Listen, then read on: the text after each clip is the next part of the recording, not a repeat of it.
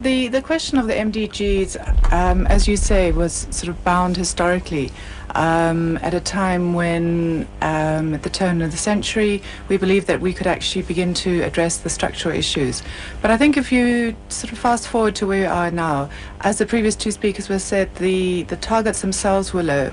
But I think one of the problems about ascribing to a global platform such as the MDGs is that you lose the nuances in each country that Mm. you're specifically dealing with. Um, and I mean, we, we know that sub-Saharan Africa taken as a whole uh, itself is, is lagging behind. And two days ago in the business report business day uh, there was an analysis that many of the goals are not going to be reached. But I think if you focus in specifically into South Africa the inequality levels were mentioned which have both historic drivers under apartheid but also current drivers. One of the main problems in South Africa is that poverty inequality and unemployment are linked intrinsically um, if you look at the incredibly high levels of unemployment, 36% of people of working age um, are not in the workforce. And the majority of workers who lose their jobs don't find jobs again.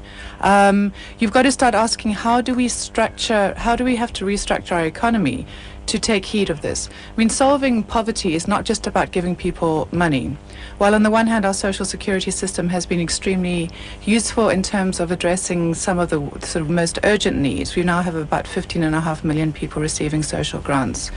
But that's not going to, in the longer term, change anything something in the, some analysis in the in the paper over uh, Sunday, in the Sunday Times, Kevin Lings was saying, of those people who have money to purchase, most of the purchases, as you say, are going for imported luxuries. So we're not actually reinforcing the kind of manufacturing base that we need to give decent jobs to people who are coming into the labour market. Yes, we're producing more, we're manufacturing mm. much more, but where's the demand? And we're not really seeing that demand coming from government. We're not seeing that demand coming from the public sector. But that demand for growing luxury goods from the international market is definitely there. We're and we're buying it on credit.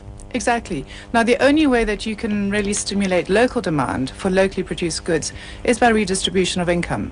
Um, and that's really the big thing that nobody wants to talk about since 1994.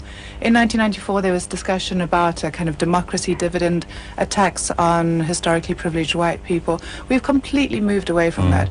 We tend to think that, inclus- that growth is going to be inclusive, and if we just play the global game, we're going to catch up. But we can't play catch up given the historic legacy. So we actually need to be looking at specific things that address the, the challenges in our society, such as the national minimum wage that COSATU is suggesting of three and a half thousand.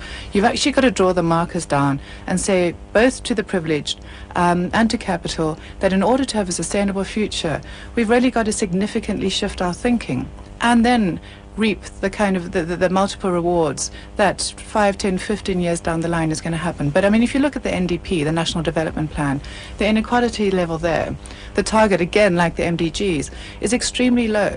From the inequality that they measure now of 0.69 um, on the Gini coefficient, their target by 2030, written by the government and, and, and the Commission, is 0.6, which is still one of the highest in the world. So how we use targets and, and how we actually uh-huh. set for ourselves the kind of goals that we want to see for this inclusive society is something which is significant before you even start looking at whether or not we achieve those goals.